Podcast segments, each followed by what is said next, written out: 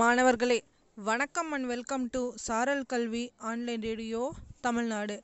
இன்றைய நாளின் சிறப்பு நிகழ்வில் உங்கள் அனைவரையும் சந்திப்பதில் பெருமகிழ்ச்சி அடைகிறேன்.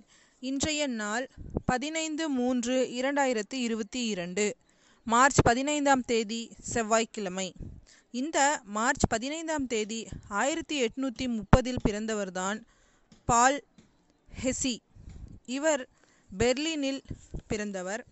பள்ளி படிப்பை முடித்ததும் பெர்லின் பல்கலைக்கழகத்தில் இலக்கியத்தை விருப்ப பாடமாக எடுத்து படித்தவர். ஆயிரத்தி எட்நூற்றி ஐம்பத்தி ரெண்டில் டாக்டர் பட்டம் பெற்ற பின்பு இத்தாலிக்கு பயணமாகிறார்.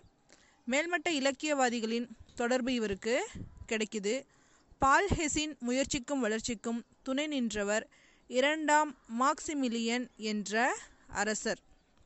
இவர் தன்னுடைய இலக்கியத்தில் இருந்த ஆர்வத்தின் காரணமாக அவருடைய வாழ்நாளில் இருபத்தி ஓரு பகுதிகள் நாவல் தொகுப்புகளையும் ஆறு முழு நாவல்களையும் அறுபது நாடகங்களையும் படி படைத்திருக்கிறார். அது மட்டும் இல்லாமல் ஒன்பது தொகுதிகள் கொண்ட கவிதை தொகுப்பு நூல்களும் ஹெசியின் எழுத்தாற்றலுக்கு எடுத்துக்காட்டாக விளங்குகிறது.